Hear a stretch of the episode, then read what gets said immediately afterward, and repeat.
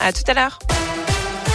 7h30, place à l'info, votre scoop info préparé et présenté par Philippe Lapierre. Salut Philippe. Salut Vincent, salut à tous et à la une de l'actu ce matin, cette bonne nouvelle. À l'école, les élèves ont rattrapé le retard pris en français et en maths pendant le premier confinement, y compris d'ailleurs dans le réseau d'éducation prioritaire, le REP+. C'est ce que montrent les résultats des évaluations passées en début de CP, de CE1 et de 6e. Le ministère de l'Éducation salue le travail des enseignants. Dans l'actu aussi, encore des chiffres en hausse pour le Covid. Les hospitalisations augmentent légèrement, même si pour l'instant les services de réanimation ne sont pas impactés. Dans la région, le taux d'incidence tourne désormais autour de 100 pour 100 000 habitants. On est à 110 dans le Rhône, 99 dans l'Ain et 106 en Isère. Dans la Loire, le port du masque à l'extérieur est à nouveau obligatoire dès aujourd'hui. Alors faudrait-il, selon vous, remettre le masque à l'extérieur partout en France? C'est la question du jour sur radioscoop.com. En bref, trois policiers civil insultés et frappés à coups de pied et de poing. Ça s'est passé vendredi midi à la sortie d'un fast-food de Villeurbanne. Un couple sera jugé le 30 décembre. Eric Abidal est-il lié à la nébuleuse affaire Keira Amraoui L'ex-joueur de l'OL est en tout cas cité dans l'enquête sur l'agression de la footballeuse parisienne. Elle aurait utilisé un téléphone avec une puce au nom du vice-champion du monde. Les enquêteurs veulent savoir pourquoi. La piste d'une vengeance amoureuse est étudiée. La fin des voitures sur la rive droite du Rhône. Le maire de Lyon, Grégory Doucet, et le président de la métropole, Bruno Bernard, dévoilent aujourd'hui dans le progrès les grandes lignes de leur projet. Objectif, redonner un maximum de place aux piétons, aux vélos et aux transports en commun sur une grande partie de la presqu'île lyonnaise.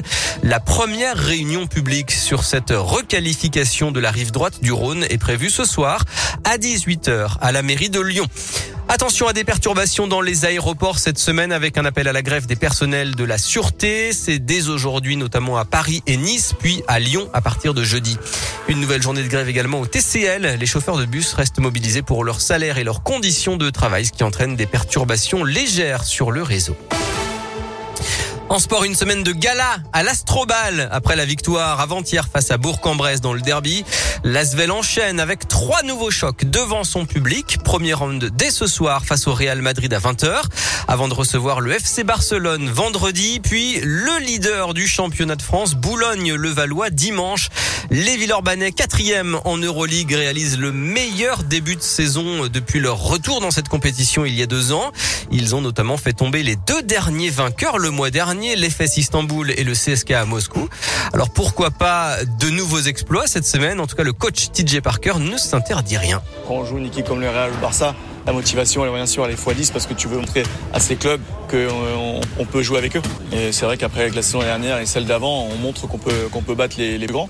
Après, il faut, faut pas se précipiter non plus. C'est vrai qu'on fait un, un, bon début de saison, mais ça prend du temps pour aller chercher euh, un, top 8, des playoffs. C'est, c'est vraiment pas facile. C'est 34 matchs. C'est vraiment compliqué, mais c'est vrai que le bon début euh, fait du bien, mais il faut vraiment se focaliser, essayer de prendre le plus de matchs possible euh, comme on l'a fait l'année dernière. Si on arrive en février-mars, on voit qu'on peut atteindre encore plus, on verra, mais le but c'est de progresser tous les ans. Voilà, Asvel Real Madrid à 20h ce soir à l'Astrobal, sans Dio, Wembanyama, Laiti et Howard, tous absents côté Asvel. En foot, l'équipe de France joue ce soir en Finlande à 21h pour le dernier match des poules. Les Bleus sont déjà qualifiés pour le mondial.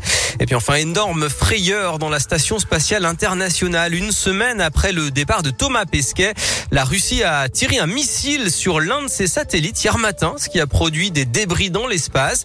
Les astronautes ont dû se confiner pour euh, préparer une possible évacuation d'urgence. La NASA s'est dit scandalisée.